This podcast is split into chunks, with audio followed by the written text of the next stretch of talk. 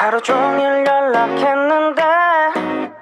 Vincenzo dice Ciao Giuliano, sembra una persona dotata della giusta sensibilità per le mie richieste, eccetera, eccetera. Ho 26 anni e sono un redattore editoriale. Il mio lavoro è coerente con i miei studi, ma non lo sono gli argomenti di cui mi occupo. Sogno l'arte e la cultura, come offrire le mie competenze a settori con così poche opportunità. Grazie per l'attenzione, eccetera, eccetera. Allora, quindi in sostanza, Vincenzo ha 26 anni, è un redattore, però vorrebbe, da quello che capisco da questo messaggio, occuparsi di tematiche più vicine all'arte e alla cultura. E dice come posso offrire le mie competenze a dei settori che hanno poche opportunità. Ok, fondamentalmente la domanda di Vincenzo non è molto diversa dalle domande precedenti. In questo caso, vabbè, non è tanto come faccio a essere scoperto perché lui, essendo un redattore, è più una persona che lavora dietro le quinte più che un artista che sta su uno stage, su un palco e ha bisogno dell'attenzione. Però il concetto di base è lo stesso. In questo caso, idem, quindi è un caso di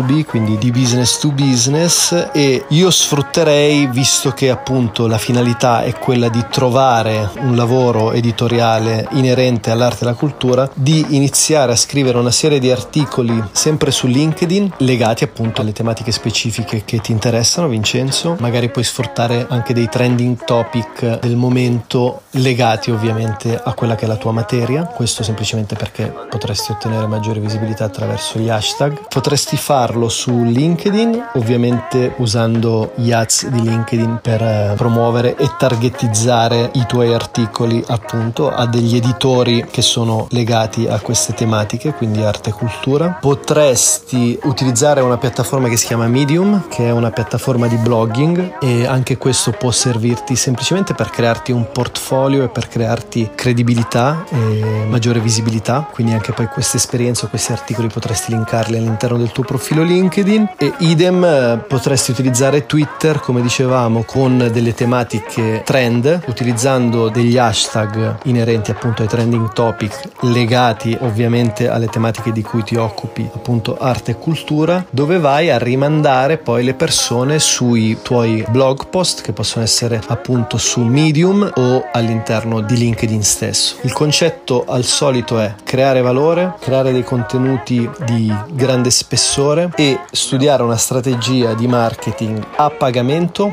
quindi attraverso degli ads, che in questo caso parlavamo di LinkedIn, quindi possono essere all'interno della piattaforma LinkedIn, o attraverso delle strategie organiche che possono essere appunto quelle ad esempio di pubblicare su Medium e poi magari richiedere a Medium Italia, che è la piattaforma che va a racchiudere tutti gli articoli più interessanti pubblicati in italiano, di essere inclusi, quindi avere una maggiore possibilità di visibilità, o attraverso degli hashtag su Twitter o aprendersi un proprio blog, però poi lì c'è tutta un'altra strategia da attuare ed è un percorso sicuramente più lungo, ma non da escludere, non da escludere. Il concetto è che oggi se vogliamo essere notati sia in un ambito B2B sia in un ambito B2C è comunque quello di avere un forte personal brand e per avere un forte personal brand fondamentalmente dobbiamo creare dei contenuti di altissima qualità, sia che siamo artisti, quindi che scriviamo canzoni o pubblichiamo fotografie o video, sia che lavoriamo dietro le quinte, quindi siamo redattori piuttosto che scrittori e quindi non stiamo su un palcoscenico richiedendo l'attenzione del pubblico, ma comunque in un certo senso la nuova moneta è l'attenzione, sia da parte del consumatore finale o sia da parte del business owner che poi va a riportare il nostro contenuto al consumatore finale. Il concetto di base è che comunque abbiamo bisogno di attenzione e per ottenere attenzione la migliore strategia è quella di avere un forte personal brand. Per avere un forte personal brand dobbiamo avere una presenza sui social consistente e con contenuti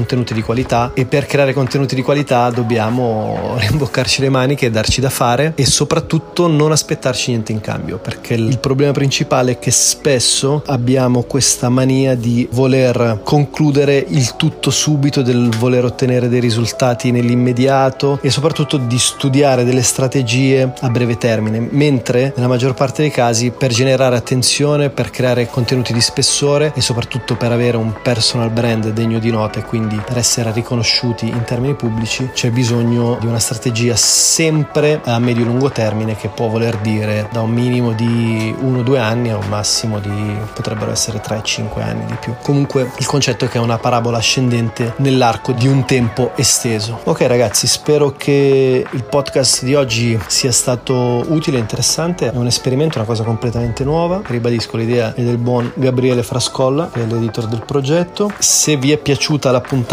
mi raccomando, condividetela sui social, condividetela su Instagram, condividetela su Twitter, condividetela su Facebook, fate uno screenshot, giratela su WhatsApp ai vostri amici perché questi contenuti sono assolutamente gratuiti, però per far sì che noi possiamo continuare a fornirveli abbiamo bisogno del vostro sostegno, delle vostre condivisioni e del vostro apprezzamento. Mi raccomando, continuate a seguire il podcast, ad ascoltarlo, a condividerlo come già detto e fatemi le vostre domande su LinkedIn, cercatemi sempre come Giuliano Di Paolo o su Instagram, mi potete mandare dei DM, chiocciolina Giuliano Di Paolo. Aspetto le vostre domande e ci risentiamo alla prossima. Un abbraccio da Ciao Mario.